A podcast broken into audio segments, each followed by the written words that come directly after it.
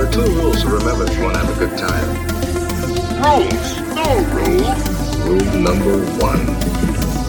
Keep your friends close, but your enemies closer. Rule number two. You're a dragon. Be a dragon.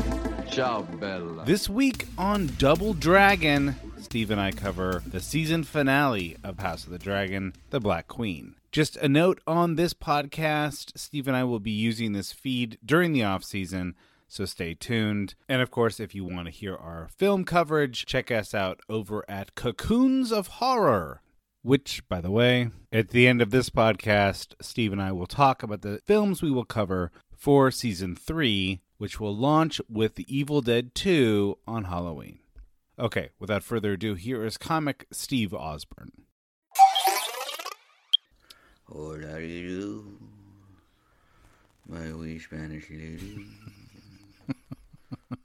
oh, lady of Spain. You know, we are going to cover Jaws 2, but I'll be honest, man. It's, it, Quint was such an integral element to that first film. right. Yeah, they they're not gonna do like a City Slickers two thing where they bring in Quint's twin. Jack Palance.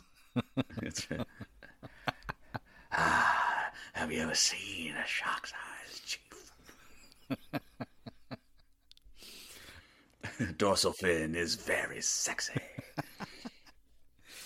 Uh, there was a moment where Jack Palance was like a sexy old man. Yeah. Not many people have pulled off the sexy old man. I don't know. Nobody really knew what to do with it. You know, he just sort of like wandered in. it just sort of imposed his sexiness on us. We're like, ah, all right, It's like he's okay. clearly old. There's no doubt about that. It's not like it's Clooney where it's like, is he old? I, I mean, I think he's old, Right. but he's still Clooney, right? No, it's it was sort of like it's clear. It's clear this guy doesn't know how to program a VCR. Right, like that's right. That like that early '90s like old was like like we look at Jack Palance now and we're like, oh, he must have been like 80, and he was probably like 33. but just eh, people age differently, you know. the entire cast of Cocoon was all like in their 40s, but you know we looked at them as like oh, like one foot in the grave. It, it only ever Mm-hmm. happened in the 80s. Right. By the time the 90s rolled around, people realized, oh, you, you don't have to let your body go to hell. Right. Yeah. And so then it's I just mean- like down to like people like me who just decide, no, no, I, I want my body to go to hell. That, that's what I. yeah, yeah. I'm, I'm basically I'm I'm doing like a retro approach to my body. This is what we call a mid 80s Palance. exactly. Yeah. What's your workout routine? Well, it's a mid 80s Palance. I just a lot of huffing and puffing. So last time, Steve, I said these guys don't know what to do with the dragons. hmm This is what you do with the Nobody dragons. does. Oh, uh, th- Well, this this does. episode, I, I, I, this is what you would do with the dragons. This was a Well, yeah, from a showrunner perspective, right? But I mean, like, I think the ultimate ending was like, ah, maybe these guys don't even know what to do with their dragons. Oh, oh yeah, sure. The, these guys can't control anything. Um, and it does. That was a little bit of a callback.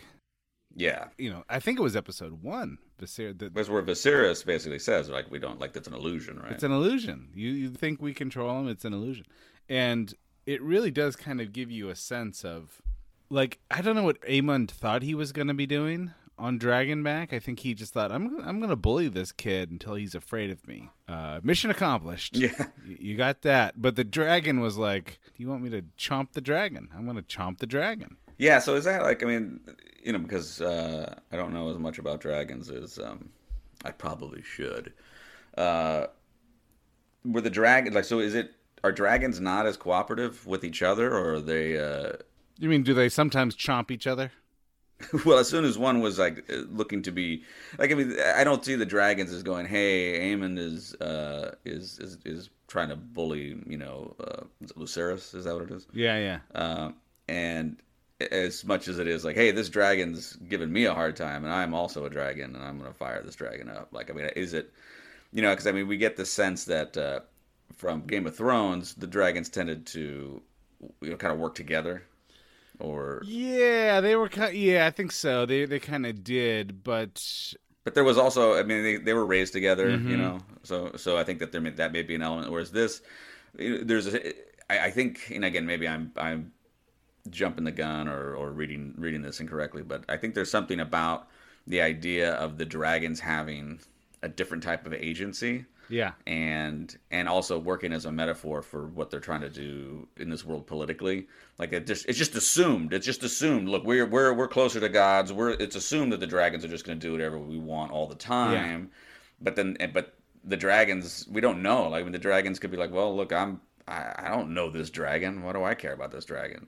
You know, it's it's, it's trying to come after me. So I'm gonna I'm gonna try to fire it up. The other one's like, well, you don't fire me up without getting chomped. Right. Yeah, yeah, yeah. I, I think, I mean, I think if you want to just look at it on the surface, you could say, well, clearly there's not uh, as a strong of a psychic connection as you would think, right? I think that if you want to look at it as a metaphor, is that these are engines of war.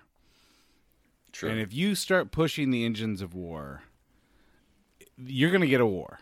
These these engines do not downshift. They they only they only ever rev up. It does bring up some interesting questions about like how much agency these dragons actually have. right. I I, I enjoy, man, I I did not see that coming. You know, in the books, it, it's pretty clear that Aegon actually wants to kill Luke, or a- Aemond. Aemond actually wants to kill Luke. I thought this was much more interesting. It's sort of like, uh, I I want your eyeball. Right. I want your eyeball. If I can't have your eyeball, I'm gonna scare you all the way home, little boy. Because he's basically a, bu- you know, he's he's the bullied kid that becomes the bully, right? right. I shall take your answer to the Queen, my lord.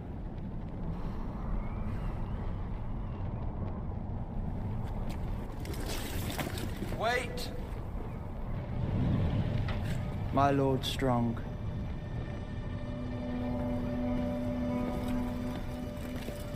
Did you really think that you could just fly about the realm, trying to steal my brother's throne at no cost? I will not fight you. I came as a messenger, not a warrior. Fight would be little challenge. No. I want you to put out your eye. It's payment for mine. One will serve. I would not blind you. I Plan to make a gift of it to my mother. No. Then you are craven as well as a traitor. Not here.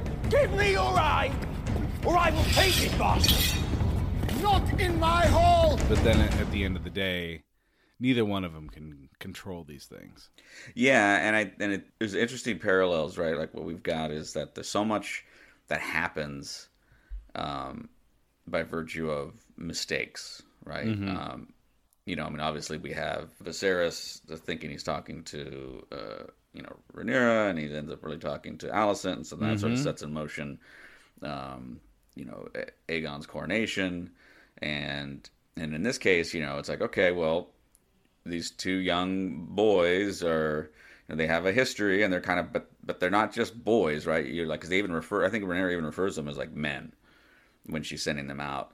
And uh but they're but they are kids right? And so they're not really ready for this. And i think there's there was a a, a good like there's so much um tied together i think there were so many parallels and uh and metaphors working you know when they talk about their dragons oh our dragons are not trained for war like they're not ready for war right and, and that can be said for everybody at this right? point yeah, they've all been. right Yeah, even I, mean, I think this show's done a good job to point out that even most of the knights of the kingdom Mm-hmm. are not. They've never been tested, and one of the you know the Yeah, few so- people that have been tested are the people who have like gone over to fight the triarchy or whatever.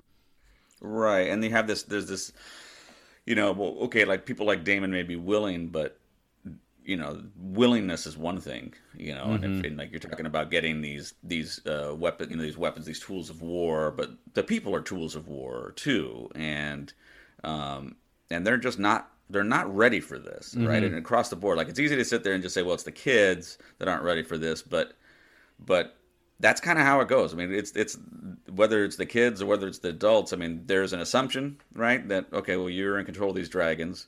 Well, then now we see what happens. Like, well, what happens if you lose just a little bit of control of the dragons?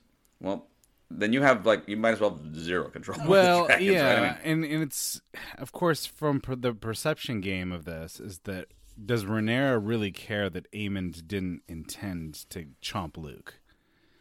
Right. This whole situation is is completely avoided if everybody just does what they were supposed to have done from Viserys's, you know, decree. Right. So this whole thing is like, well, regardless, Aemond was in a position to do this.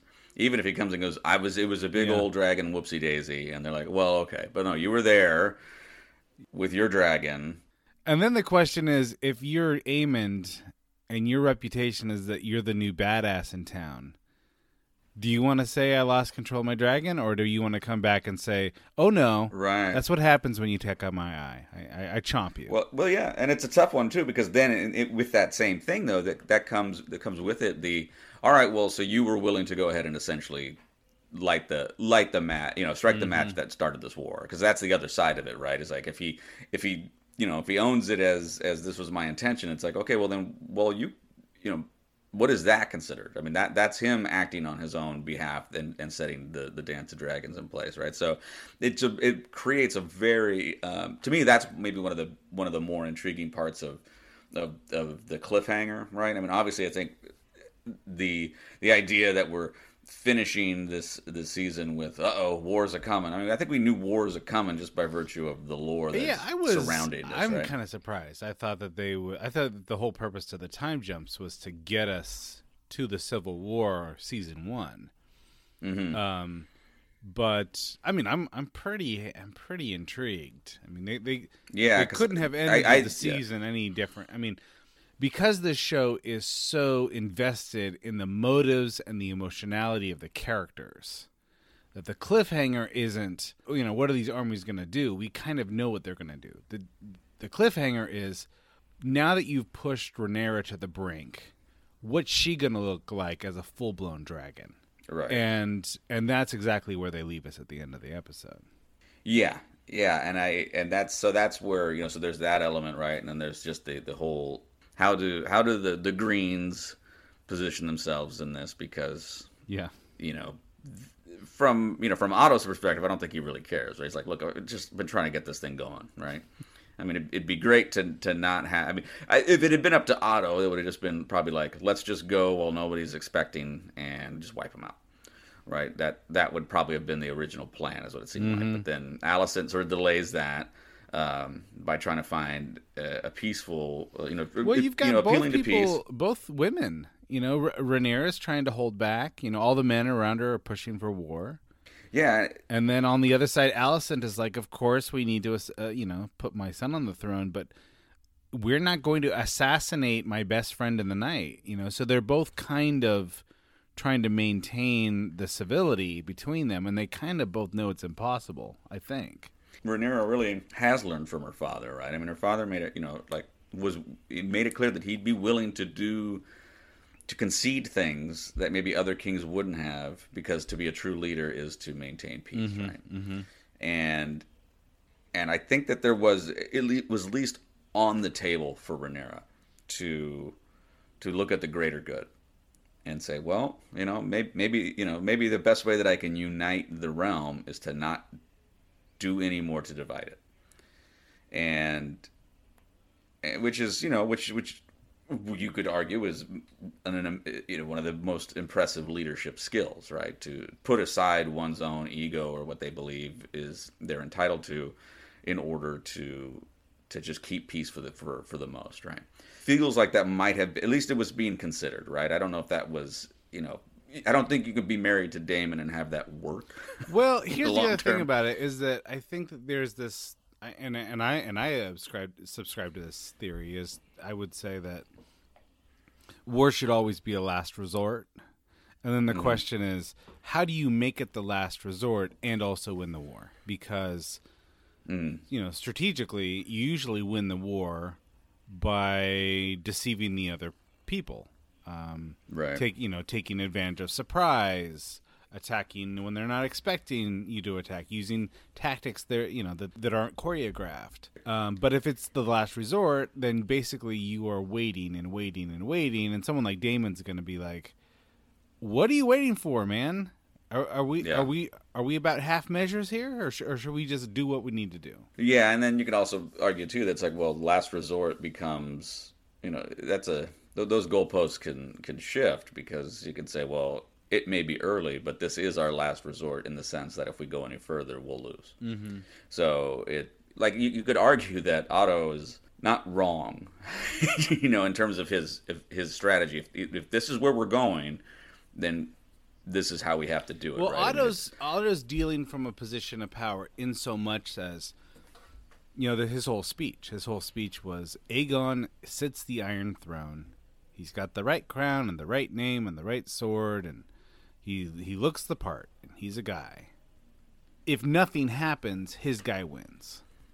Right. And also, it's like, and, now, I mean, regardless of what you may think is right, possession is nine tenths. He's he's the king. Absolutely. So, it, Yep. so your any move you do now is is optically, you know, whether you know spiritually is one thing, but optically, it's you're you're trying to stage a coup. Yeah, no, you the only Because uh, everything everything that calls a king a king has happened. Yeah. And so Rhaenyra is left to either stay on Dragonstone or plot a conquest because that's the only way to get her onto the Iron Throne. And honestly, I don't even think she wants it. I don't think either. It's kind of funny. She doesn't really care. I mean, I think she thinks mm-hmm. it's the best for the kingdom. But it's not like she is she has these it's not like she's personally ambitious. I don't think. And then Aegon absolutely didn't want it. I mean, he Right. wanted out. This guy, this guy wanted to be sipping pina coladas and you know Essos or something. So, it, it but yeah, I mean, right now, there's there, you, the people you know that definitely want it are, you know, Aemond, um, yeah, Otto, Daemon. Uh, Daemon, Corlys, Daemon. Corlys probably. I th- yeah, it's funny. It's it's like uh, there there are. He wants a piece of it. I think that Da- it's if it, it's almost if it was anyone else, if it wasn't the High Towers, Daemon would probably not care. hmm Uh, but oh my gosh, there's no way he's gonna let Otto win. There's just no way he's gonna let Otto win.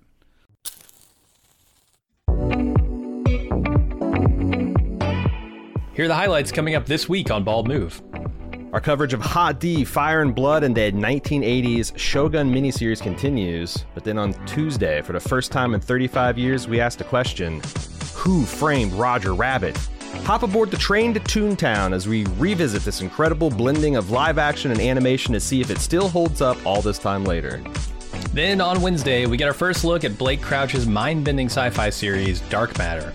The first two episodes drop simultaneously on Apple TV Plus, and we'll have a pair of podcasts quantumly linked ready for you to observe. You can find these and many other great podcasts by searching for Bald Move Pulp or Bald Move Prestige in your favorite podcast app.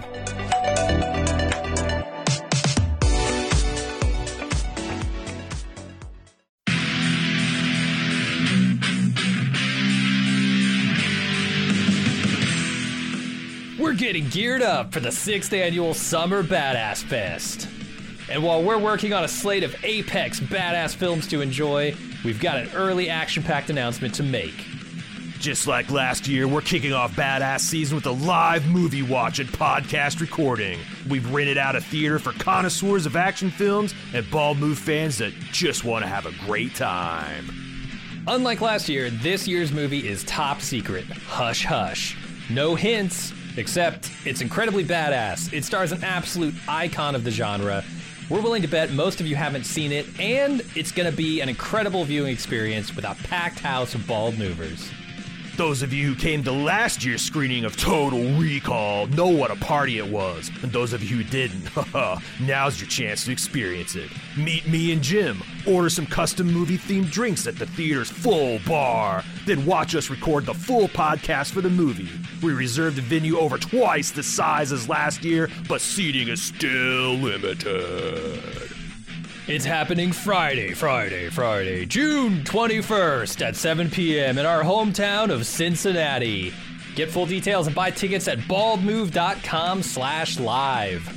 Cincinnati's actually a pretty great city to visit, and we've got lots of details for side adventures on our event page as well. The Reds are playing the Boston Red Sox in their fantastic Riverside Stadium.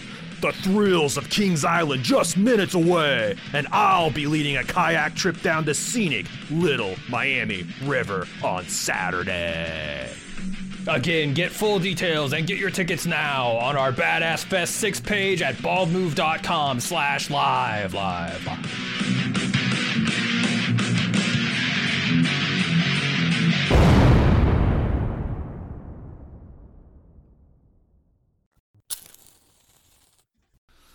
Okay, I think I should get to the uh, storylines here. So first one's Rhaenyra's motherhood. Young Luke looks over the painted table and complains that he doesn't want Driftmark. Rhaenyra and her son share a moment. Rhaenys shows up and tells her the bad news and the worst news. Damon asks how his brother died and accuses Alicent of killing the king. Rhaenyra goes into labor prematurely. She calls for her sons, tells Jace that he's going to inherit the kingdom, and tells him to hold aggression until she commands it. Then she gives birth to a stillborn child. So this is a clear parallel to the first episode too, right? Right. And of course, you know the the whole, you know, her mother's instructions. The you know the the birthing bed is the battlefield for women, Right. um, and then of course, but we have we have both in this episode. She has she has to fight that battle in the birthing bed, and she also has to decide whether she's going to actually go to literal war as well. Um, so she she it's, hard. It's hard. It's hard having a family and a career at the same time. That's right. Try to have work-life balances. Not easy in Westeros. I I mean, their healthcare is lacking. I mean, this it's clearly got an HMO. So in this scene, uh, Rhaenys gives an explanation to my my big problem with the last episode was, you know, d- why why did you want Rhaenys to do the spectacle? You know, wh- why Mhm. why did Rhaenys bust through the floor, kill a bunch of commoners, and then s- stop shy of pulling the trigger? And I think that we got our answer in this episode. And you, you I think you even called it out. You're like, maybe we don't understand her motives now, but my hope is that we'll get a little bit of explanation in the season finale. War of a queen murdered my brother and stole his throne, and you could have burnt them all, friend. A war is like to be fought over this treachery, to be sure. But that war is not mine to begin. I only rushed this warning to you out of loyalty to my husband and to my house. Did that help you at all? Yeah, it, it did. I mean, and I, um, because I, I think I was a little bit more on board with with some of her actions, or at least lack of action in that in that time. And I think that that does because that, well, especially when you see what happens at the end here, right? I mean, this inadvertent uh, cause, right? Uh, that you know, and again, it, there was an inevitability, right? I mean, I think that, and I think that's kind of what she's suggesting too. Is right, like, look, that this is this is inevitable, but as I mean, I have to be the one to to start it off. Well, and she's a political animal. Rhaenys is a political animal, and she knows. Okay, they're gonna probably go to war, but they're not. gonna I don't want them blaming it on me. Yeah, and I get. The, I want to have. I want to be able to choose what side. Yeah. Uh, that helps, right? Well, e- I And, think even more um, than that, I think she wants her husband husband to be able to have a say in it, right? Um, because she waits. You know, she doesn't even bow. She does not even bow to the to the coronation of Rhaenyra until her Right. husband decides to throw his weight behind her.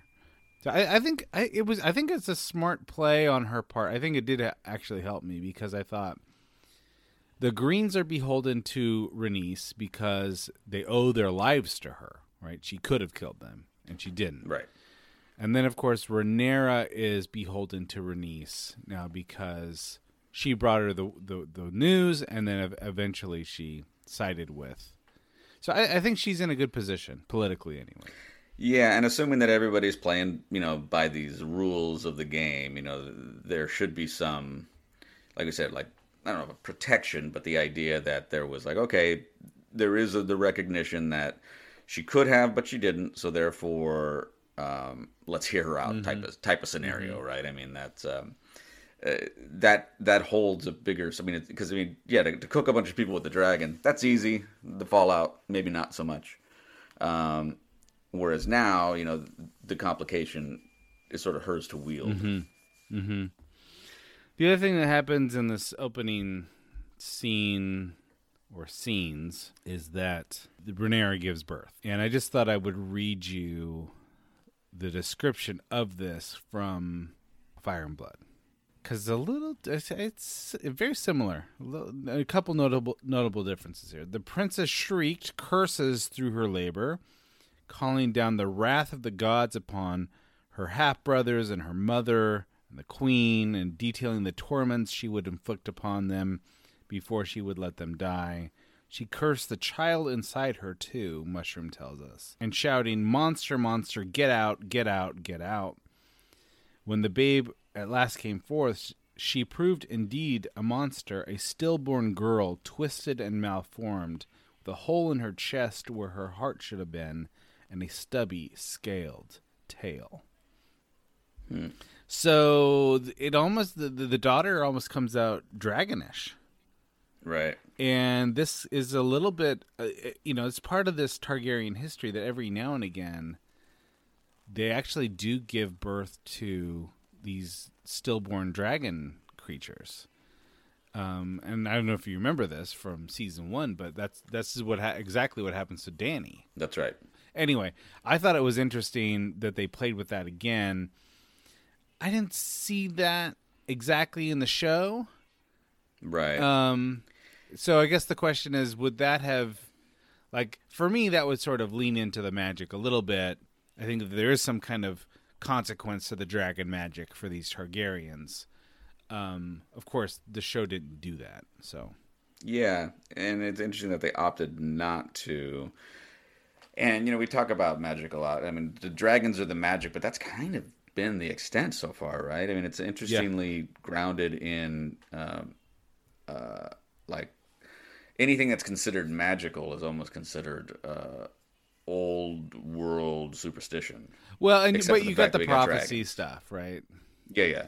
So the prophecy stuff is there, and I think that there's something about it's it's if you look at that scene where she's giving birth, there is a kind of intercutting between the dragon growling, Drag, yeah, the dragon, the dragon imagery. yeah, and, and almost as if she's sort of like I don't know. It's it's funny because in the- first episode of the season, there was a it- you're cutting back and forth between the tournament, Right. and and the uh, the you know the the C section scene. So they were doing something similar with this one, and I think it's it's meant to tell us something about this sort of the the dragonish bit of her character. I don't, I don't really know what to well, do. if you with it. look, if you so one of the things we really liked about the uh, that first scene, the the C section, and how it was juxtaposed with the um, uh, the tournament. Yeah.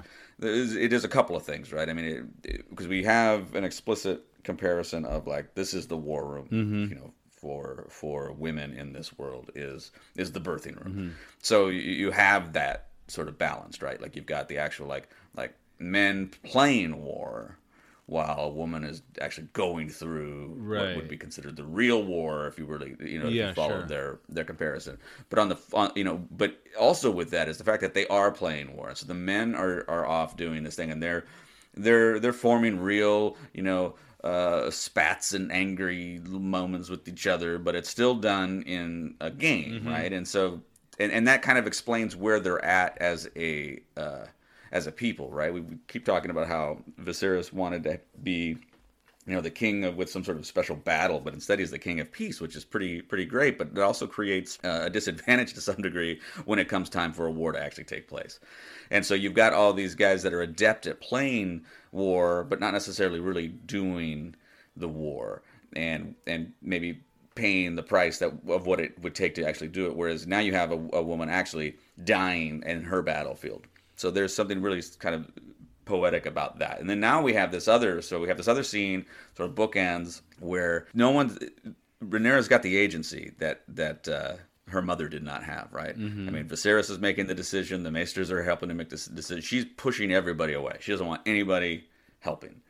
Uh, she calls in her boy. She she she's running that, and so even though that the the end result becomes this this tragic result, I think that showing the juxtaposition of instead of it being juxtaposed with say uh, like a battle scene, it's the battle side of her, the other side of her, right? Mhm. This is the if she's a dragon, if she, you know, so her juxtaposition is to herself as opposed to being a comparison uh, Hmm. to what the men are That's doing. That's interesting. So I, I thought I thought that's how I was taking that, where it was like every with every every contraction, every bit of pain, the dragon was kind of coming alive at that point. point, and so that was a certain. So it was like, okay, this, you know, your days of of doing this type of battle, the womanly birthing room battle, they're coming to an end because now it's time for you to be a dragon. Yeah, I think I wasn't quite sure what to do. i'm not sure the story that they were trying to tell. They were definitely trying to do something, but I think that helps me. All right, this next storyline is Daemon plans for war. Daemon plans for war and ignores Jace when he brings commands from his mother. He asks two members of the King's Guard to swear oaths to Rhaenyra as queen. Then he and Rhaenyra oversee a pyre for the child's corpse. Erryk shows up with Viserys' crown, all but Rhaenys kneel. Later, she presides over the painted table and takes stock of allies and enemies. Otto shows up to deliver terms. Rhaenyra flies in and says she will answer terms tomorrow. I I thought this was a fantastic scene. Aegon Targaryen sits the Iron Throne. He wears the Conqueror's crown, wields the Conqueror's sword, has the Conqueror's name. He was anointed by a Septon of the Faith before the eyes of thousands. Every symbol of legitimacy belongs to him. And then there is Stark, Tully, Baratheon, houses that have also received and are at present considering generous terms from their king. Stark, Tully, and Baratheon all swore to me. When King Viserys named me his heir. Stale oaths will not put you on the Iron Throne, Princess. The succession changed the day your father sired a son. I only regret that you and he were the last to see the truth of it. You are no more hand than Aegon is king. Fucking traitor!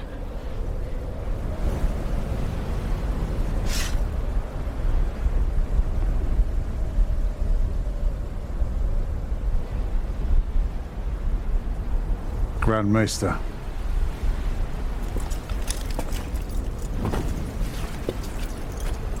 Fuck is this?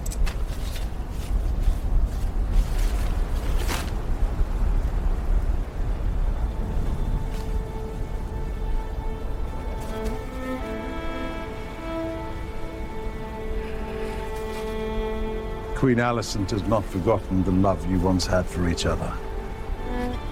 No blood need be spilled. The realm can carry on in peace. Queen Alicent eagerly awaits your answer. She can have her answer now, stuffed in her father's mouth along with his withered cock. Let's end this mummer's farce.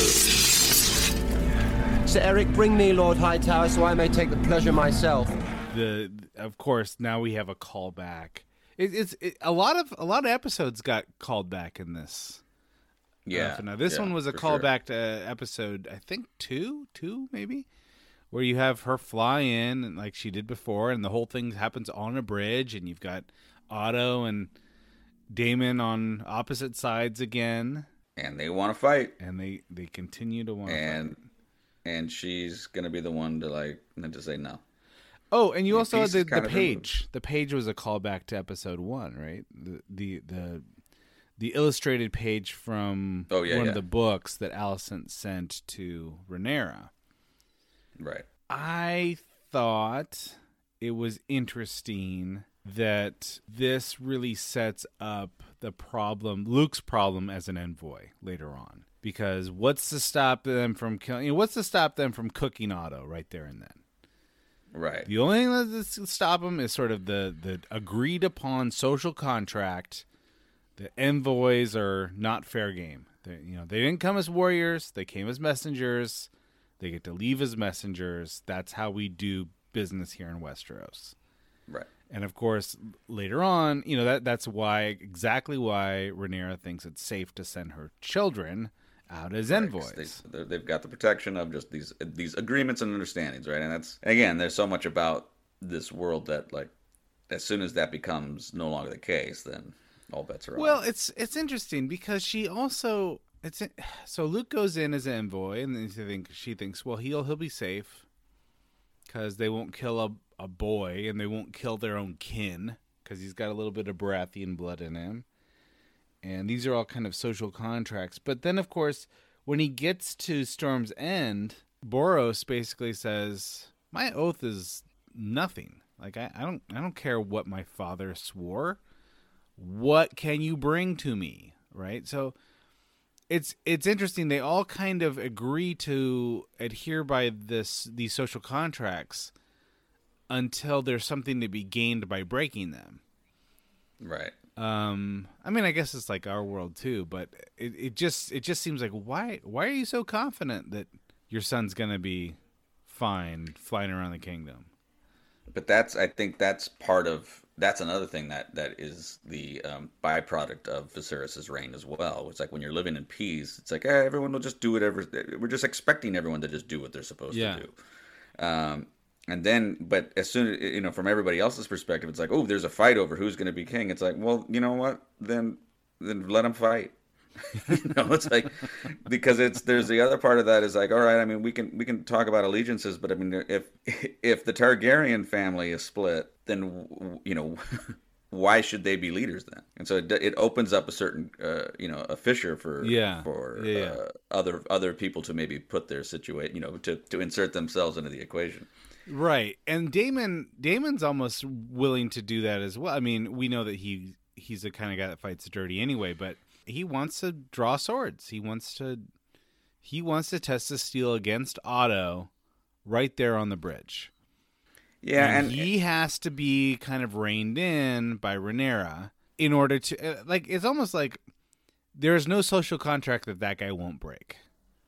He'll just Right. always do what feels right right then.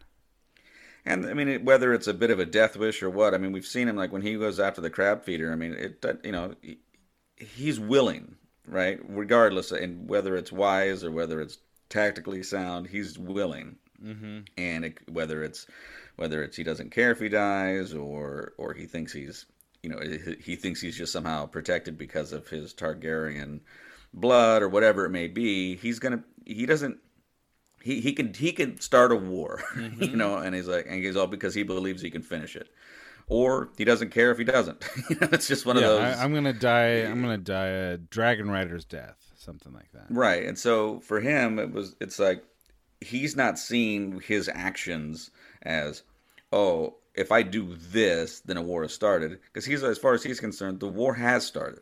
Yeah, that's right. Yeah, they've, they've already declared war. That's what he says to her. It's no easy thing for a man to be a dragon slayer. But dragons can kill dragons, and have. The simple truth is this we have more dragons than Aegon. Viserys spoke often of the Valyrian histories. I know them well.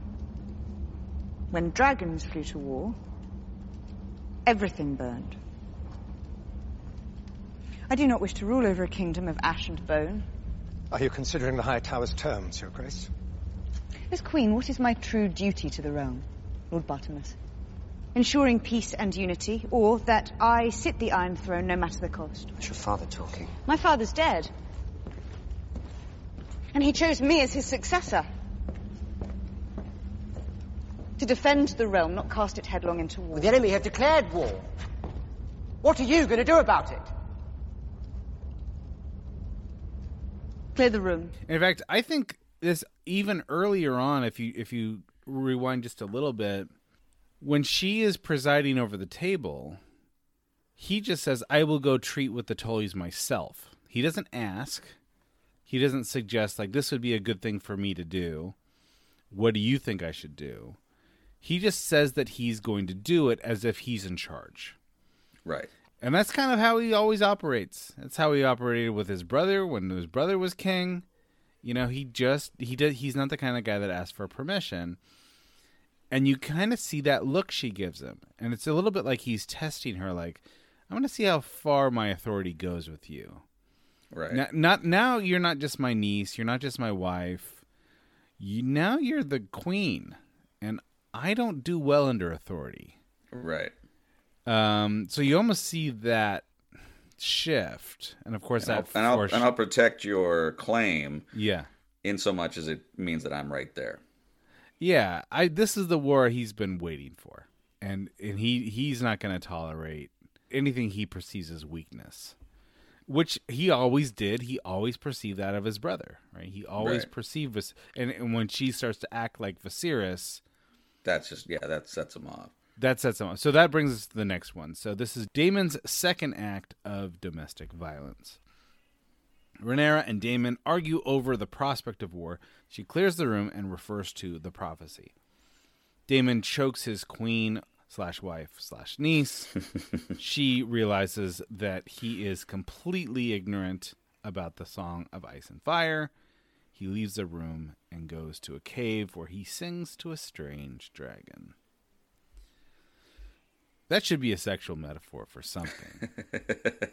Singing to the strange dragon. yeah, yeah. Just, you know, late night last night singing to the strange dragon. and you know, you even have a dragon of your own. it's my side dragon. It's my side dragon. Call him Yeah, a side beast. Would have been better. Yeah, it's, it's a little curious. He because he already has a dragon. Yeah, but you know, so he's been so he's been having, and we did see that uh, episode where he went up and collected some eggs, and so Yep. we know that he's been he's been sort of prepping for this, right?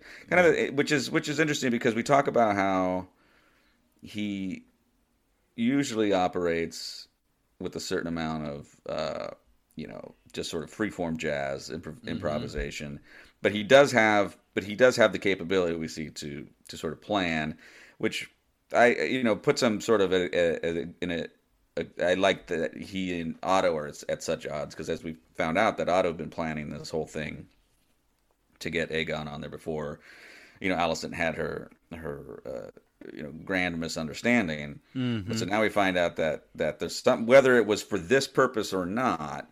Uh, it's it was for a purpose, and it would had and, and it would suggest war or at least control to have more dragons at your disposal. So again, it could be one of these things where he sort of had a plan, but Mhm. he wasn't really sure how he was going to execute it.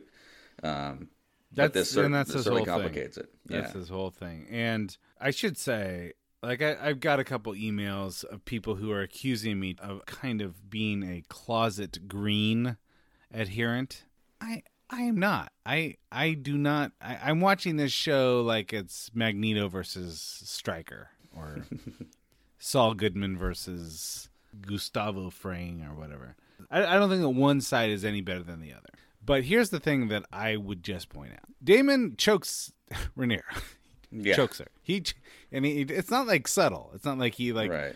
It's it's he chokes her and then he keeps choking her. Right. It's- yeah, yeah. It's it's pretty yeah, bad. it wasn't like, a, oh man, I kind of, I kind of lost myself there. It was like, no, I'm, I planned on choking you, and I'm going to keep choking you until I say I'm not going to choke you anymore. That's right. Yeah, that's right. And this, and we, I think that we are in agreement that he kills his wife. Right? He killed Right. his first wife. Yeah, I mean, this is part of the this is part of the greens and blacks issue. It's like you might think that this guy's cool, but you can't tell me he's not evil. He's absolutely as evil as sin. And whose side is he really on? I mean, is he Right. It, it, he's on his side. He's on he's he's on the chaos tornado side. That that's Yeah. that's what he that's what he is and that's his only side basically.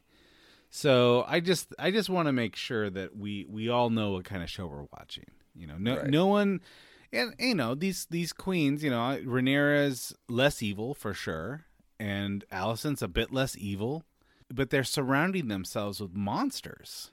Right. Same for Alicent. If you if you're gonna be showing your little piggies to Larys, you're gonna see some stuff burn down. Yeah, because that's what he does. Yeah. So Yeah, I think as soon as you knew the terms of the uh, of the exchange, you probably should have been like a little bit on the, huh? You know, I was going to offer you money, but this isn't. I mean, while this saves me money, I feel like it still costed me a little bit. This, I'm spending a lot of money on rebuilding these burnt castles. like I never never go to Starbucks and I'm like, oh, I'm like I'm short a penny, and there's like you know you know give a penny, take a penny, or you know need a penny, take a penny. But there's another thing where you just like show me your toes and I'll we'll call it good. I just don't go to that Starbucks anymore. It's like You get like the the punch card. yeah, exactly. Yeah. How, how many toes have you shown today? That's right. It's always the ele- the eleventh one's always free. So I think, in addition, I think we should say that in the very first episode, I think I called out Daemon as like a creature of insecurity. Um, when she mentions the prophecy to him, and he realizes she knows something I don't, and Viserys entrusted her with something that he would never entrust me with. I really feel like he's lashing out at Viserys. Mm, yeah. Um, and he even he even says it. He says, My brother was a slave to his omens and portents. Anything to make his feckless reign appear to have purpose. Dreams didn't make us kings. Dragons did. So I feel like when he sees Viserys in her, that's when he gets violent. Of course, he never got br- violent with his brother. So there's, I mean, th- th- that should be called out as well. Right.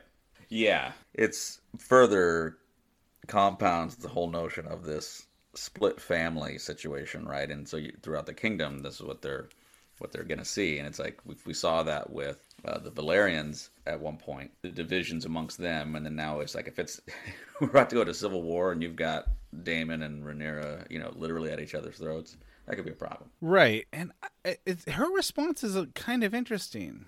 Her response is not to say, "Off with your hand." Right. You do, you don't you don't touch the queen. Now you lose your fingers or something, which she totally could do.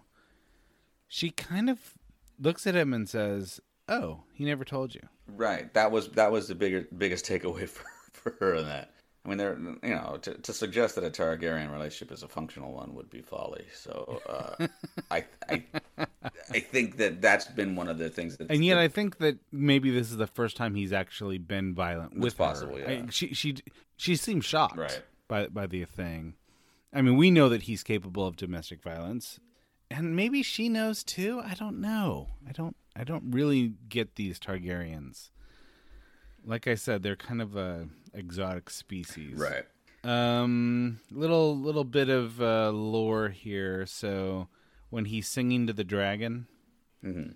one of the lines he says is, "The price has been paid with blood magic," and they didn't do like subtitles for that. So I think it kind of underscores this idea that the Targaryens have kind of made a little deal with the devil in order to make get this connection with the dragons. Um, and I think in this episode you you see maybe one of the the outworkings of you know the consequences that they have to. This episode is kind of begins with the consequence of Rhaenyra becoming a dragon, and and the stillborn child kind of reveals like she's not. This is not a normal birth. Right. And then at the end of it, these boys can't control the dragons. And Viserys is absolutely right. Like, control the dragons is an illusion. It's almost like, no, we made a deal with the devil um, in order to connect with these dragons. And there's a price to be paid. Yeah, and, it feels like if, like that's all part of you know. I mean, it, what's so clever about this um, episode, like on the surface, right? You're like, it's easy to just say, okay, this is this is how how the Civil War gets kicked off, right? And whether you know, it again it doesn't almost doesn't matter the uh, the why. It's just the, the the the how or the what. That's what happened, right? Like so now we you know, uh, Aemond's dragon killed uh, Luke on his dragon. They don't care how we got there. That's that's it's go time, right? So that that's sort of Mhm. what you get. But if you go further, what makes this even more um, intriguing, especially when you know where where like the overall history of where this goes, and go, well, how come you know? Why couldn't a family that's got a bunch of dragons just rule in perpetuity? And you you kind of understand that this is it's not just the fracturing of the the family, but it's we're really seeing so much about how invested they are in these dragons and how little they understand. Like how much how much Yeah, they just they assume they just assume we're Targaryens. Yeah. And so what's Daemon's big thing? Daemon's all about like they say it on both sides, both like hey, getting a dragon, giving up a kid's eye for a dragon. Hey man, dragons are where it's at. So everybody buys into the dragon thing, and so Daemon is all in on this dragon concept. But we get the end. I mean, the two biggest things of the of the end is you know well, what happens next? Obviously with with how they position themselves after Aemond's dragon killed. But it's more the like, hey, we the big reveal at the end of this episode is these dragons. You don't have as much control over them as you think, and if you're all in on that, Yeah. this could be a problem for everybody. Yeah, dragons are creatures of war, and you could say the same thing about Targaryen. Mm-hmm. Like they don't handle peace very well. They are going to go to war. Eventually, these dragons are going to want a little bit of blood, or a lot of blood, and you're going to see it. So it ain't called Fire and Blood for nothing.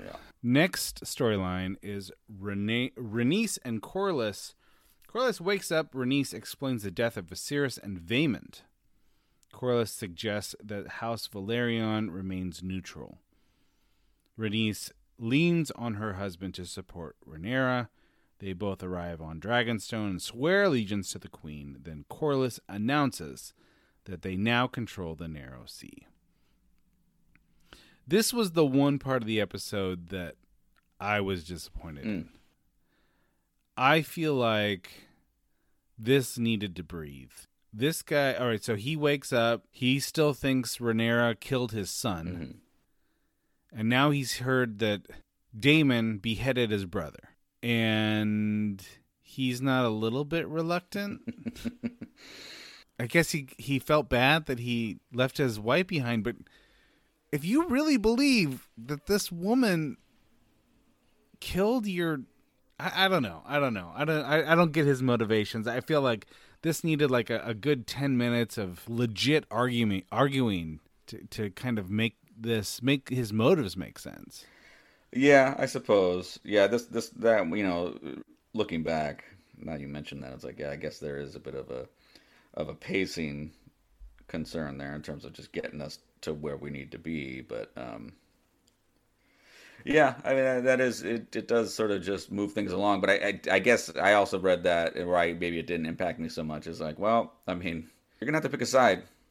So the more you, the more time you take, that's probably not not the best idea. So some you're gonna have to do I, something. I something. get it. I mean, it, yeah, I, I can see that. I, I just feel like, and I think there was a lot. There was an interesting dialogue that needed to happen in that spot. Yeah, I guess I, that- for me, I think it really. Uh, and again, maybe I again putting my own, you know, maybe I'm defending or whatever, but I, I I've kind of got that like, ah, I'm so mad. I had to leave because you know my my I've lost my children and ah, it's at the hands of this person. It's like, all right, well, you know, you're gonna have to suck it up, homeboy. This is how the game is played. Mhm. You know, Mhm. there is, you know, as much as we like to think that that there's this much concern over children and spouses and this and that, that's not the world that they live in, right? And you don't have the luxury of being able to just say, "Well, I'm going to go on a walkabout until I, you know, because I've, I've lost my kid." It's like, no, you got to come back here, limp your way in there, and swear some allegiance. We got a battle to fight, right? Like because everything is always at stake when it comes to this type of stuff. So that's that's kind of and and maybe that's also the the juxtaposition of yeah, maybe in a Viserys's world where things are a little more peaceful and maybe people sort of swallow their pride a little bit more just for the for the greater Mhm. good, you could take some time off to for, you could take some bereavement days off.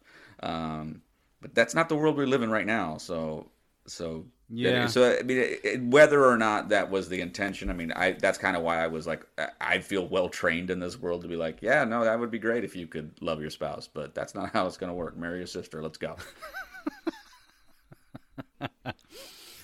I think I you know what now that I think about it, I think I accused Corlys in the past of being someone who's so interested in legacy that he doesn't necessarily care about his children as much. Mm. This kind of fits with that. Like he's thinking like, well, if there's a war to be fought, let's think about let's let's think about the long game here. Mm. And that brings us to our final storyline and that is Luke and Luke versus Aemond. Luke shares another moment with his mother before he flies to Storm's End. Both he and his brother swear not to fight while they are out as messengers. Luke arrives to the seat of House Baratheon and notices that Aemond and Vhagar are already there.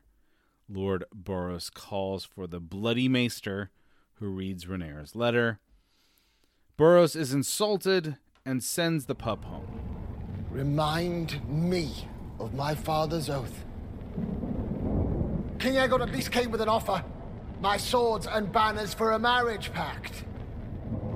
If I do as your mother bids, which one of my daughters will you wed? Boy, My lord, I am not free to marry. I'm already betrothed. so you come with empty hands. Go home, pup.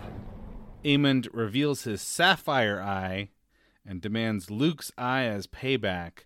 Luke flies away and is pursued by Aemond, both on Dragonback. They lose control of the dragons, and Luke gets chomped. Daemon delivers the news to Rhaenyra, and she transforms into Beatrix Kiddo. uh, let's talk about the sapphire eye. yeah, Eamon Davis Jr.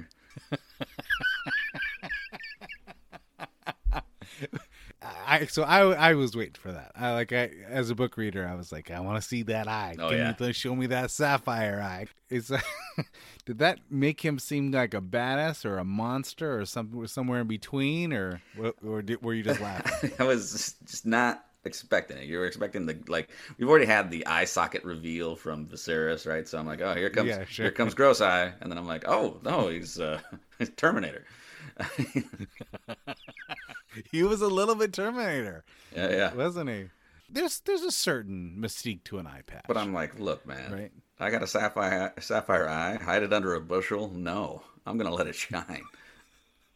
Well, and he does it so he can reveal Right, it. Right, so you know? that's- it's like, it's- it's like a- it's it's, it's he's a showman. Yeah. He's like, I'm gonna have a sapphire eye, but I'm not just gonna I'm just gonna bring out the sapphire eye only when I am am at the peak of emotion. The eye patch is the Tinder profile, and it's like if you want to see what's underneath it, you're gonna have to swipe appropriately.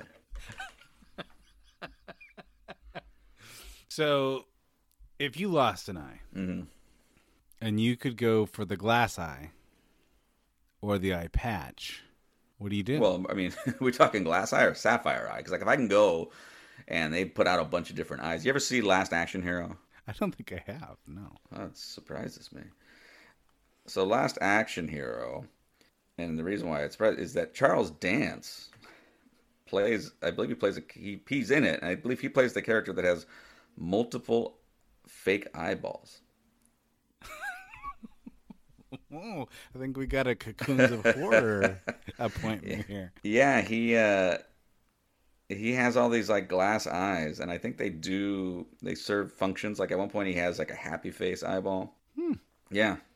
So you so you would go with the assortment of Oh, if I of- could do assortments of, glass eyes, oh, yes, for sure. I would uh You like would match your eyes to your footwear Oh, yeah, and yeah. whatnot. yeah, I mean I, I think that that would be the way to go. Um Because I was always I'd always thought like eye patch is the way to go because I know that they make these things very realistic. well, that's the difference between a glass eye where you, people are asking questions versus an eye that looks like an eight ball. and you look at somebody like that, they go, not only do I know for sure that's not uh, a real eye, but I know for sure that that dude parties. So when I saw the the silhouette of the bigger dragon, that was great, flying over top. Oh my gosh! I mean, really put into perspective and- how big it was, you know? Um, but of course, that brings us to dismemberment count. Well, I mean, Luke gets chomped. Yeah, there's probably a lot of dismemberments in one. Uh, my guess is that he, you know, he loses at least a leg and an arm, and I, I mean, I didn't see a, I didn't see a head. Yeah, he's dragon. He's food. sufficiently dragon dismembered. And then, of course, the other dragon gets chomped. So Arix or Erix or whatever gets uh, gets chomped, and so dismembered. And um, Cheekspeak again, the Undertaker. Yeah.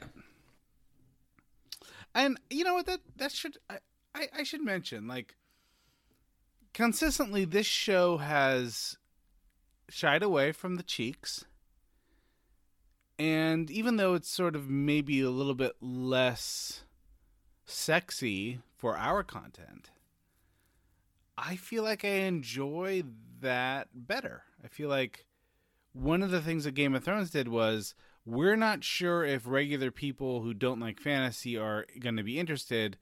Let's give you torture and sex. Right. And I kind of feel like these guys know that they're going to get eyeballs. They don't need they don't need to do, you know, pull those old tricks. Right. Even though there there are fewer cheeks, I feel like I would be happy if we just kept the count low going Right. No, I agree, and I think it may, if anything, maybe this uh, this uh, season has told us that the cheek speak is not it's it's not a uh, it's not a it's not a marker that um, that No. the show needs. Yeah, this show is confident enough that it doesn't need to do, which is interesting because I think you see that in a lot of HBO shows. I think that HBO has historically leaned in that direction. All right, so Steve, uh, is this a Dorn, a Dinklage, or a Danny episode? So I, I'm going to go back. So we you mentioned um, you know like how the finale is its own genre, right?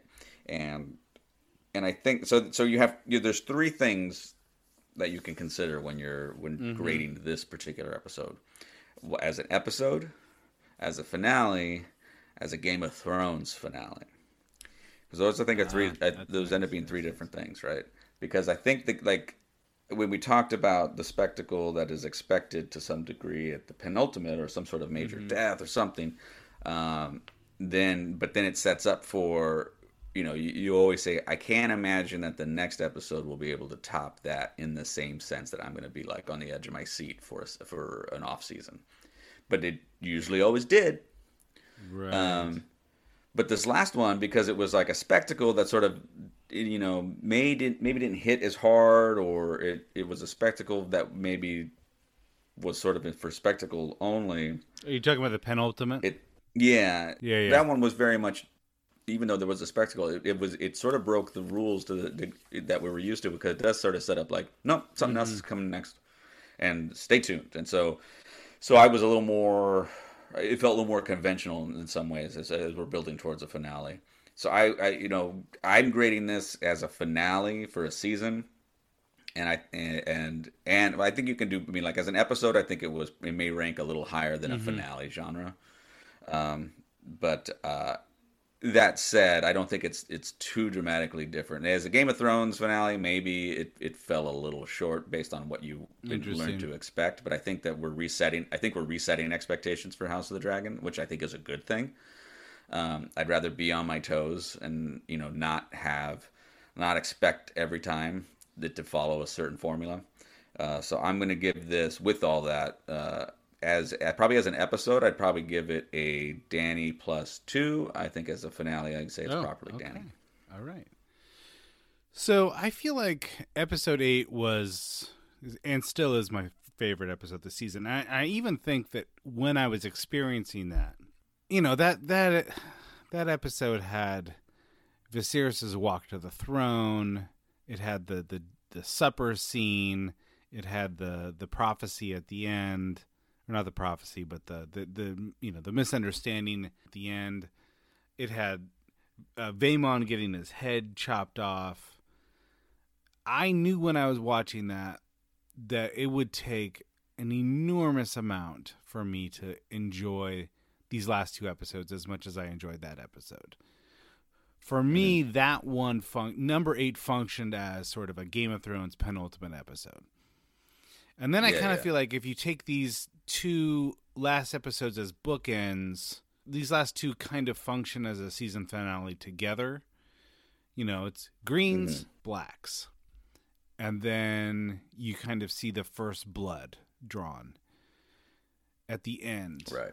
So I think I think my expectations were very high, but I will say that that last exchange between Borros, Baratheon, and Va- and, and Aemond and Luke in the in at Storm's End, and the dragon sequence at the end of it, that to me was as thrilling as anything that they've done with dragons in all of Game of Thrones and all this series. And so if you can do that, if you can raise the bar with the dragons, I've always wanted more magic in this show. I feel like they finally gave me like this is what we do with dragons. I feel like you finally paid that off. So I am going to say that this is a properly Dinklage episode. Wow. Okay. Far out. Okay, Steve, I have an Apple iTunes review that I'd like to read to you because it helps clarify our rating system. This is from um, Um Smitty. Always entertaining, five star review. So thank you, Um Smitty. We appreciate that. Steve and Anthony always bring a balanced mix of insight and humor. One question I have when rating episodes, how many levels are there between grades? For example, is a Danny plus two just one step below a Dinklage minus two? Is a Dorn plus eight better than a Dinklage minus one? Thanks. I thought that was uh, it, it's a nice way for us to you know it, it's nice that he left a review number one. I appreciate that. And number two, it probably deserves to be clarified that our rating system is meaningless. Yeah, I think that. Yeah, I think that it's, is. it's, it's really. I mean, let people know. but I think that the meaning that I ascribe to it is that you have to decide whether the show is the baseline of the show is a disappointment, whether it's good or whether it's great, and then you have to qualify what you mean by that. So let me ask you: Is a Dorn plus eight better or worse than a Dinklage minus one? I think that. Well, let me ask you this: Is an F plus plus plus plus plus plus plus plus No, it's it's Better certainly, than an A certainly minus, not. minus, and I, I will say, like I, I kind of feel like I don't think that we would ever do a Dorn plus eight because if we're doing that, you know, if, if we're going that high, we might as you know we might as well just give it a higher a higher grade, right? Right. Yeah, no, I, and I understand. I think but we're looking at it. They're looking at it from like an actual spectrum, right? Like so that there are there's this there's linear, right? And so I I would look at those. You got to look at those as uh, as as like their points on that that spectrum, right? So once you hit, but like you, you as you're traveling, once you hit a certain point, Yeah, you'll, it's you a little bit oom smitty. It's a little bit like um, like in Back to the Future, when you got the flux capacitor going, then hitting 88 miles an hour means something, right? But if if you didn't turn it on and you didn't choose a date to travel, you could it, 88 miles doesn't mean anything at all. And you could you could go 90, you could go 95 miles an hour. Correct. It's it's still just your garden variety DeLorean. And so when we bump it up to a Danny or a Dinklage, it means the flux capacitor's going. We're going back to the future. We're gonna kiss our mothers. That's what that means. yes, right. Why else would you go back? I hope that clears it up, uh, Um Smitty. Basically, if you go back in time far enough, you'll be you just be a Targaryen and you'll just kiss anybody in your family. So.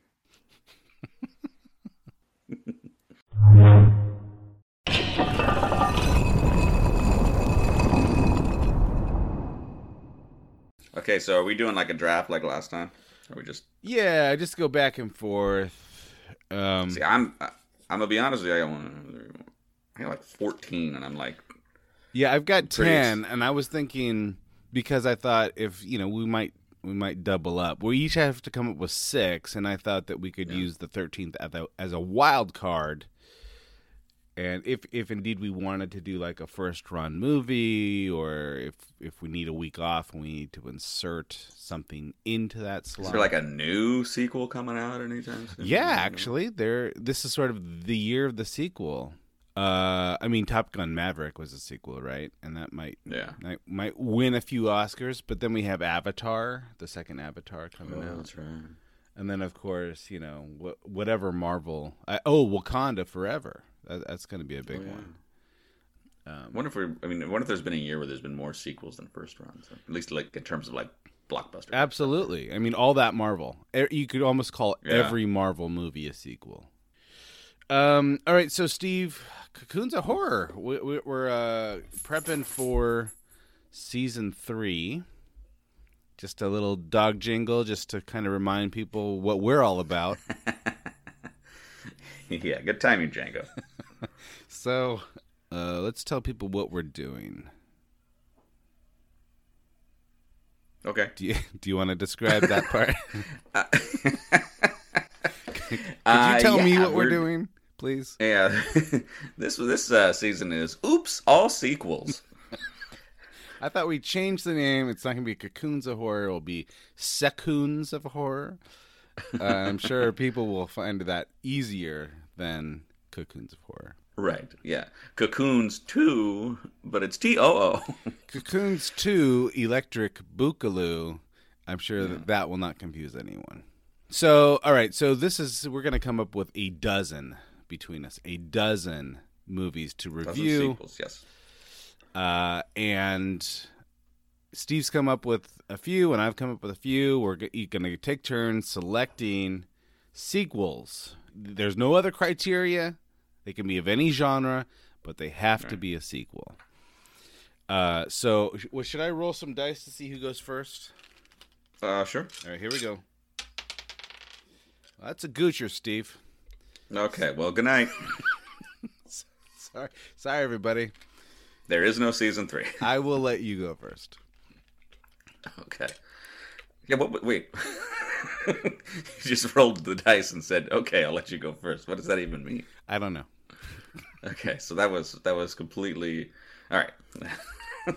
it's that was almost as self indulgent as this podcast. Um, all right, with the number one pick, I mean, I, anybody that's been listening to Cocoons of Horror, I think knows where I'm going with this one, and I, I just, I gotta, I gotta make sure it gets out. Gremlins? Gremlins two of the new batch, baby. I was gonna put it on my list, and then I thought, you know what? I'm pretty confident this will be Steve's number one pick. Yeah, no, I, uh, yeah, it's that's an easy, that's an easy call. Much to Heather's chagrin, uh, Gremlins two is getting getting the cocoons treatment. I I've never seen this. I just know that you're the biggest fan of Gremlins 2. uh, probably in the world and so I I am looking forward to covering this film with you. And so for listeners too, I mean, like obviously we'd love for you to be watching these along with us. Um, and if you know, and feel free to you know go to whatever had preceded this if you need a little bit of background, right? I mean, will you be? Do you think you'll be doing that with any of these? Like for example, Gremlins. Will you revisit Gremlins before you go to Gremlins two? I'm thinking that if I think I probably will not. Okay. Because my feeling is these sequels usually will tell you in the first 5 minutes what you missed. Yeah. There'll be some sort of ham fisted attempt for someone on the screen to sort of give you way too much information about what happened. You know, they'll summarize the previous film in a sentence or two. And it's usually enough to enjoy the sequel. So I might I might revisit a couple of these, but I'm I think that it's an interesting experience to just jump in with a sequel. Okay. How about you? Uh, it will it will depend. Um, I'm looking at my list, and I I don't think I will need to. Mm-hmm. Um, I may I may choose to, uh, but I don't uh, I don't think I'll need to. Especially if I've gone, say, not the second, but beyond. Okay, it's my selection. And for my first selection, in keeping with our roots in Perfect Stranger Things, I will select Evil Dead 2. this is the 1987 sequel to Evil Dead. Steve, I have not seen Evil Dead. So, and I have not seen Evil Dead 2. Are you going to watch Evil Dead before you get to Evil Dead Two? I think maybe no. And I think I think And I don't think you have to in this. Case. Yeah, case. I again, I think that this is one of those cases where I'm pretty confident that Evil Dead 2 will do the work to tell me what I need to know. Evil Dead 2 uniquely does the work compared to other sequels, and that has to do with licensing issues, I believe. Oh, very good. So, so, so this this I think is going to be actually a very interesting. I, I actually am glad you're doing this because I'm very curious to see how you uh, take on Evil Dead. Because I remember why, when I I was a, a late adopter, and we my son and I went through all three, and it was odd to watch two right after one because you're like, wait, this what this is just just the same movie in some ways. So Huh, I think this I think this is really I think this will be good for you. Okay, I'm looking forward to it. I probably wouldn't have chosen this if if we didn't have sort of a horror element to this podcast. Mm. Um, but I kind of felt like I've never seen it. I've heard a lot about it. I probably should see it. It might help me enjoy Stranger Things more as well. Yeah, I think so. And it's it's a fun it's a fun one. Um, is this the medieval themed Evil Dead? No, that would be Army of Darkness. Oh, Army of Darkness. Okay, I'm, I might have to do that after Evil Dead too. Yeah, I, I yeah, that one. Yeah, I think you'll want to do that. Okay, uh, it's now your turn. All right. Interesting. You know, we said we didn't have to do horror, but I'm going to do one that I've never seen. Oh wait, pause right there. Was Evil Dead 2 on your list? No. Oh, all right. Um, so yeah, I'm to do one that I haven't seen. Uh, Psycho 2. Oh my goodness, I've never seen it either. And Psycho, I almost feel like we should do Psycho at some point for this podcast, but neither of us has seen a Psycho 2, so that's interesting. I, I might revisit Psycho to watch Psycho 2. Yeah, I did. I I feel like I know Psycho pretty well. I did. Uh, I did a um, Gothic literature and horror films uh, class. You know, just years ago, but when I was at Sonoma State, and uh, I spent a lot of time on Psycho. Interesting. Go Seawolves. Yeah, aroo, splash. And, Um, and the uh, I want to hear more about this class. I didn't know we've been doing this podcast for a while. I had no idea you took this class. Yeah, yeah, it was it was uh, great. I mean, like we did, you know, we studied a lot of Gothic literature. You know, a lot of Edgar Allan Poe, a lot of uh, short stories that you know involved some of the more uh, sinister uh, aspects of um, earlier American culture as well. And but then we also did an emphasis on on horror films. I mean, we we studied Texas Chainsaw Massacre, Carrie, American Psycho, Huh. Psycho. Um, yeah, it was it was pretty so great. Psycho was, uh, 2 was this also Hitchcock? No, no. So this is like 22 years later, I think. Interesting. Okay. Yeah. So Psycho. So I remember, like, the only way, I, the only reason I really ever knew Psycho 2 and Psycho 3 existed was because of Mad Magazine, because that's how I knew most things that happened. Sure, yeah. Um, and Mad Magazine was sort of Fox News before Fox News. so yeah, so in yeah, exactly, it's a parody of what's happening in real life. So I always thought, even as a as a younger person, that like Psycho two and Psycho three would be bad, and I don't know that they aren't. But like, I've heard recently that Psycho two and even Psycho three are are kind of worth watching. That they're that there's something um, that they don't they don't feel like they betray the the sort of the trajectory. So I'm, I'm very I think curious. that in general, I mean, I think that the I, there's a general idea out there that sequels are usually worse. hmm Especially if it's something like this, right? Because this feels like it could be Yeah, 'cause this is a classic, Capitalize on it, yeah. Capitalize on on a title. Um, because I remember when when uh, Terminator Two came out, what a big deal that was because there was so much time in between. Yeah, I was just gonna say that it, it kind of is generally true, and yet some of the best films ever made are sequels, like Godfather Two or Empire Strikes Back. Um, I mean, there, there there's a lot of really really important films that were sequels that are really in the, like the, the top hundred films of all time. Yeah, yeah. I mean, because I think I think it's really because there's so many sequels that are cash grabs. Yeah, Um, that's right. That that it's easy to sort of like to to dismiss the sequel as as a form of storytelling, I guess. But I mean, I mean, why wouldn't you? Why couldn't you? Right? I mean, Mm. we've seen it. We've seen successful sequels. Um, but yeah, it is. It's interesting, and maybe and maybe that's less of the case like with the younger generation. But I think for our generation, um, you know, it seemed like the sequel really, like when we were younger, the idea of the cash grab sequel, be, like really became a thing. Mm-hmm. Is it my turn? It is your turn. Okay, so you just mentioned Terminator 2, which in my view is probably the best action film ever. Wow. I'm going to go with one of the I would say one of the top 5 best action films of all time. It is a sequel. It is Aliens with an S. Oh, that was on my list. Okay, good. So we're definitely going to do that. I only have seen it once, and it was I think like maybe one or two years ago. I remember the first time I saw it, I thought I was watching the original Alien. So that when I watched Alien for the first time for season one of Cocoons, I was very mistaken. I thought that I had seen it before. so I love this movie. Love this movie. I'm gonna. I, I can't wait to watch it again. Yeah, I'm excited to rewatch this because, yeah, like I said, I saw it the one time and I was, I was impressed. I, because uh, I remember when it came out, what a big deal it was, Mhm. and and having having had not seen Alien but knew a bit about it. Um, uh, For I me, intrigued. I started watching Saturday Night Live in 1986. The season premiere inclu- it, it featured Sigourney Weaver.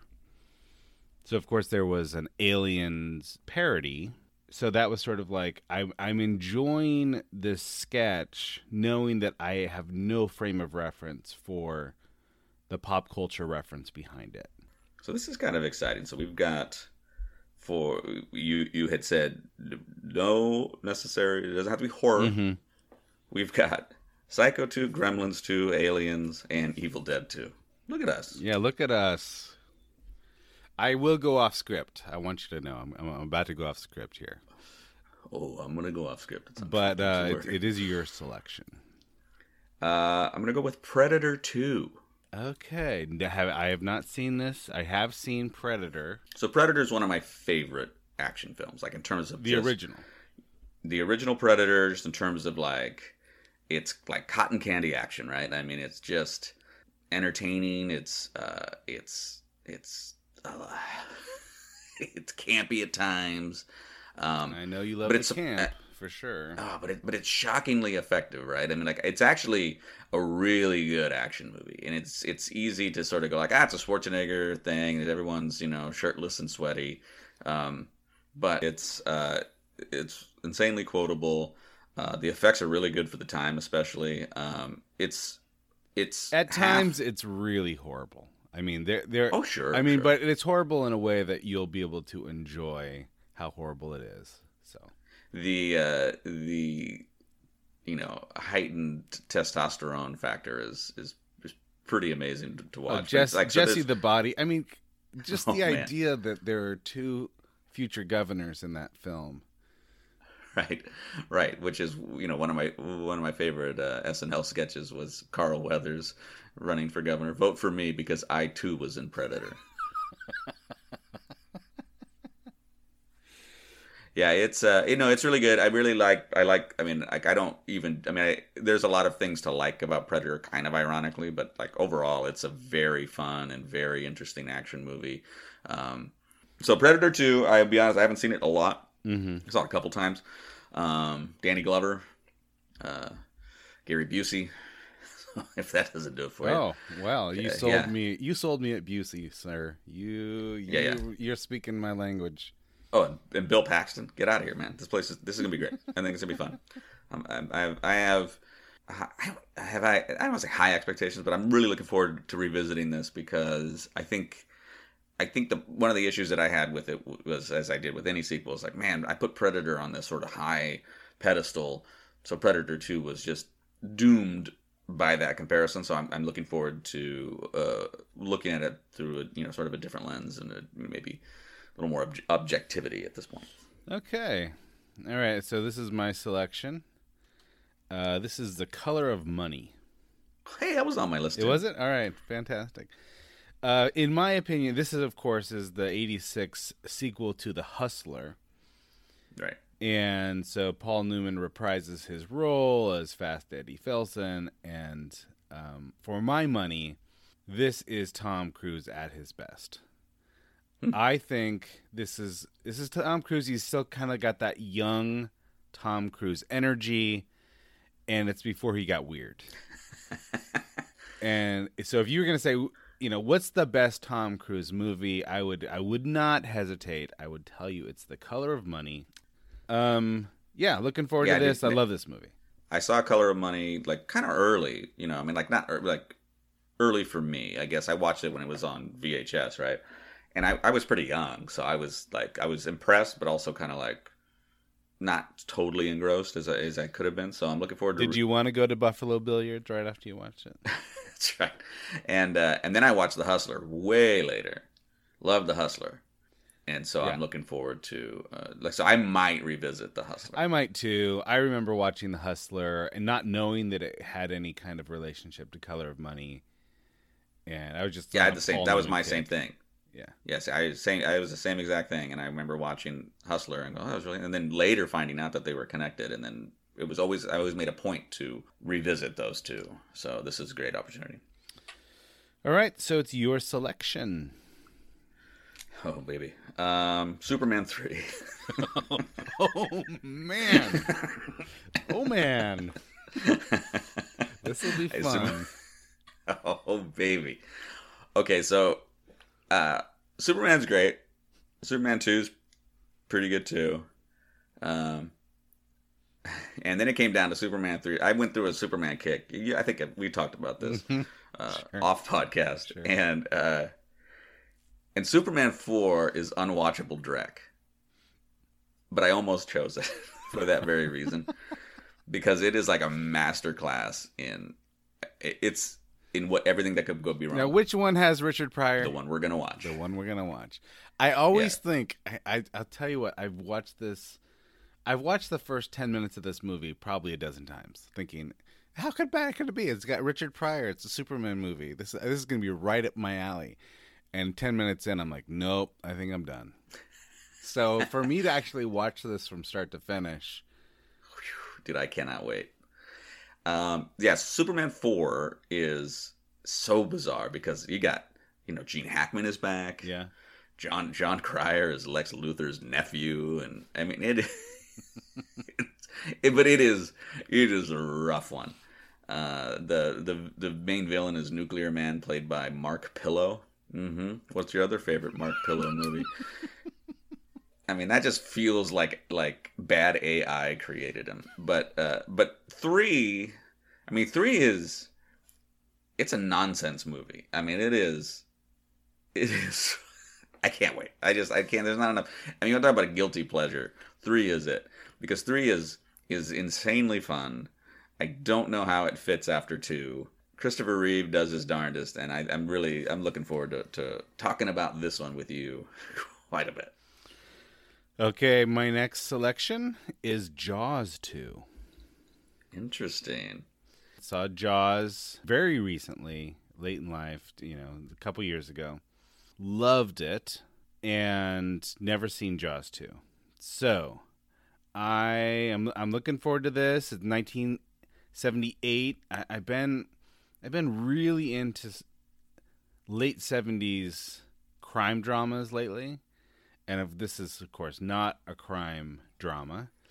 Um, Oh no, the, the the shark is like it's a heist. yeah, the shark is a serial killer. And I am looking forward to this. It's, it's got Roy Scheider again. It um it does not have Spielberg attached, uh, as far as I can tell. And I think you you've got some history with this movie, right?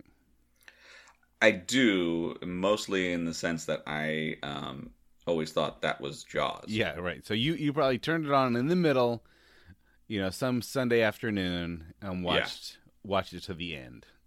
Yeah, I am not convinced that I've seen this all the way through.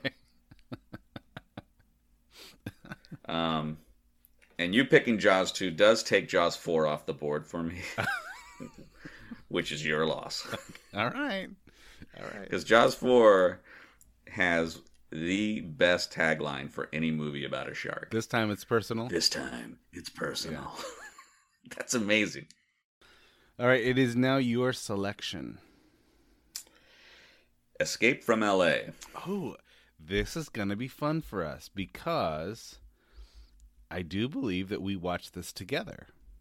We certainly did. In fact, we we were so excited for Escape from L.A.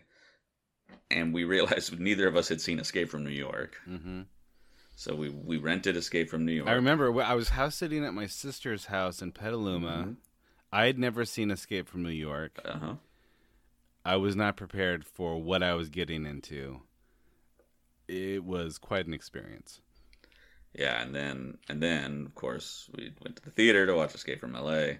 and that was even more of an experience. And I think this really helped me. I mean, I already had a pretty good, uh, unbeknownst to me, relationship with John Carpenter films. You liked it, you, really- but you I- didn't know that that's where they came from. Yeah, like Big Trouble Little China. Like I wasn't really like, Mm. oh yeah, that's a Carpenter thing, or and They Live and uh, Christine, um, Starman. Like I already knew and liked those movies. So this kind of helped m- make me pay more attention to like, oh, there's a there's a DNA in movies that I like from him, obviously, and so helped me appreciate. Uh, and I revisit these quite a bit. So uh, again, sorry Heather, uh, Escape from L.A. is going to be playing in our house again. Okay, um, so it is my selection, and I'm. This is tough. There's a there's a couple here that I really want, but I think that this is my final selection. Is it? My next one will be my final. Yeah, yeah, yeah. Okay, all right. And then you have two more. Okay, so it's going to be Teen Wolf Too. Oh man, that takes one off my list. So that's good for me. And this one uh, is spelled T O O.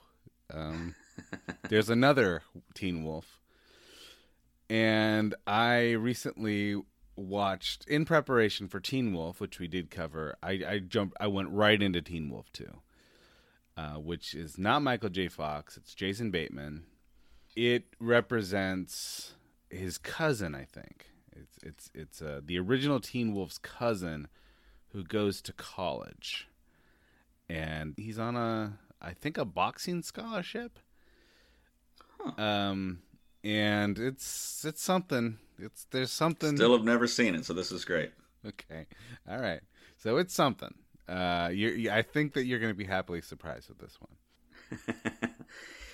So yeah, so this is my final selection, and I've uh, so I've got on my list because there was some nice overlap. Yeah, One, two, three, four, five options I'm choosing from. I'm going to not choose Temple of Doom because it's technically a prequel. Mm, ah, good, good, good call. I, you know what? I forgot that it was a prequel. Though I, but I do think that there may be there's room in, in the future for uh, for Temple of Doom Okay. on our podcast. But It was one of my most horrific experiences in the theater when I. Oh, yeah, man, I'm right there The, the heart can't comes out. I. I was over like there was too much. It was too much at that age. It was one of the most harrowing experiences that I've ever had in a theater. Um, you look at it in retrospect, it's it's fine. it's, it's just not. good. It's, not just not for a four year old. Let's just say. Right. All right. So, uh, but that's one you will not be selecting. I will not be selecting. We're gonna go with Rocky Four. Interesting. You know, I didn't even consider any of the Rockies. Rocky 4, fantastic. Love it. And what year is Rocky 4? It's 87? Um, that seems right. Seems 87 or 88. I'm not sure which one. Rocky eighty five. Oh, okay. All right. So yeah, you can obviously choose a lot of Rockies. You know, I have a relationship with the Rocky films. Uh, well, now Rocky that was- now that we have sort of uh, you know a reboot of our tensions with Russia, Mhm, I think that that was my that, one. I think it's time for us to heal some wounds with Rocky Four. that was my thought. I mean, Rocky three is is, is super entertaining, um, but Rocky four is uh, it's it's a rich tapestry to discuss. Yeah, and I feel like at you know we need to do some good in the world. It is in our mission statement to you know to heal all fault lines between nations. Right. The Cocoons of Horror mission statement. I don't know if we've ever mentioned this before. Yeah, I mean, we'll we'll have a podcast where we discuss our core values. So that's your final. That's my final, is Rocky Four. yeah. Fantastic. Again, apologies, Heather. All right, so let's go through your six before I get my last one in. So we have Gremlins 2, Uh-huh. the, the new batch. Uh, we have Psycho 2, Predator 2, Superman 3, Escape from LA, and Rocky 4. That's that's quite a selection. All right. Mine are Evil Dead 2, Aliens, The Color of Money, Jaws 2, Teen Wolf 2. And I think that for my final film, I will go with Top Gun Maverick. Wow. I haven't seen it yet. I feel like I'm probably going to watch it. Might as well review it. Okay. Have you seen it yet? I have not. All right, so this is going to be, and I do believe it is, uh, you know, available on Amazon Prime now. Gotcha. I was trying to rewatch Top Gun, and uh, it's it's a rough one, man. Yeah, I yeah, it's it's not great. If it has a plot, I don't know where to find it. Yeah. Um, I am a big fan of beach volleyball, not that kind. Um, There's other kinds. all right, so let's hear uh, some runners up here. Uh, what else was on your list that did not make it? Uh, so ones that did not make the list were it was uh, you know the aforementioned Jaws four, um, Young Guns two. Oh, oh gosh, I remember this not being good. uh, Die Harder. Okay, I that I had considered Die Harder. And Beverly Hills Cop two. Interesting. Okay, fantastic. Okay, here's here are my runners up. Bride of Frankenstein. This is 1935. Okay. Uh, Mannequin 2 on the Move. 1991. This is without Andrew McCarthy and Kim Cattrall, Mm. but we still have Meshach Taylor. It, it's still Meshach Taylor, and it does for those folks who have been following us on Double Dragon. It does include a full five minute prologue that is set in the medieval world. Oh, that's right. Uh, I put on Silence of the Lambs because it is technically a sequel to Manhunter. True. Um, Breakin' Two, Electric Oh Boogaloo. man, that's such a good one. Let me just tell you this. If you are ever feeling down, if you ever feel a little depressed, you're a little sleepy, don't want to get out of bed, life has kind of gotcha. I want you to go to YouTube. I want you to watch the trailer. I guarantee you, you will get an endorphin high by watching this this uh, movie preview. Uh, it's it could be one of the best trailers ever put together. Uh, it's it's fantastic. It's it, I, I'm I'm run out. Stop right here. Run out. Watch it right now. Welcome back. We're glad that you watched that, and I'm sure you're now listening to this with that endorphin high that Anthony talked about. Uh, all right. That that's uh, I think that that's that gets us prepared for season three of Cocoons of Horror. Looking forward to it. Looking forward to it. Yeah. Yeah, yeah. Yeah, after you mentioned Mannequin 2, I immediately was like, oh, Short Circuit 2 would have been a jam. I forgot there Can't was believe a I, Short Circuit too. I can't believe there were no police academies. I do. I think I watched Police Academy 3 in the theater, uh, feeling a bit scandalized by a, a wet t shirt situation. I for sure saw four in the so okay there's police academy police academy 2 their first assignment police academy 3 is is it like back in training I and then I, i, think I, I'll be honest. I think I've seen one Police Academy movie, and that's it. I, I, I know that there's a guy that makes noises with his mouth in this movie. i believe four is citizens on patrol Oh, interesting. i know i don't remember i think six five or six is city under siege Hmm. I, then there's one i'm forgetting and then i think seven is mission to moscow How come they never did a crossover movie with Police Academy and Tango and Cash? uh that would be an interesting one like are they are they teaming up Yeah, they're teaming up, or they're going against. Maybe they have to like go against each other there's corruption because there's corruption. Tango and Cash get br- brought in to deal with the corruption of the police academy, and then they realize that they have to join forces to take down. I don't know. You name the villain, John Lithgow. See, I, I think I think it'd be better if it was like the series True Detective new season is is them it be going back. they're they're undercover with the police academy. Bobcat Goldthwait is the commissioner.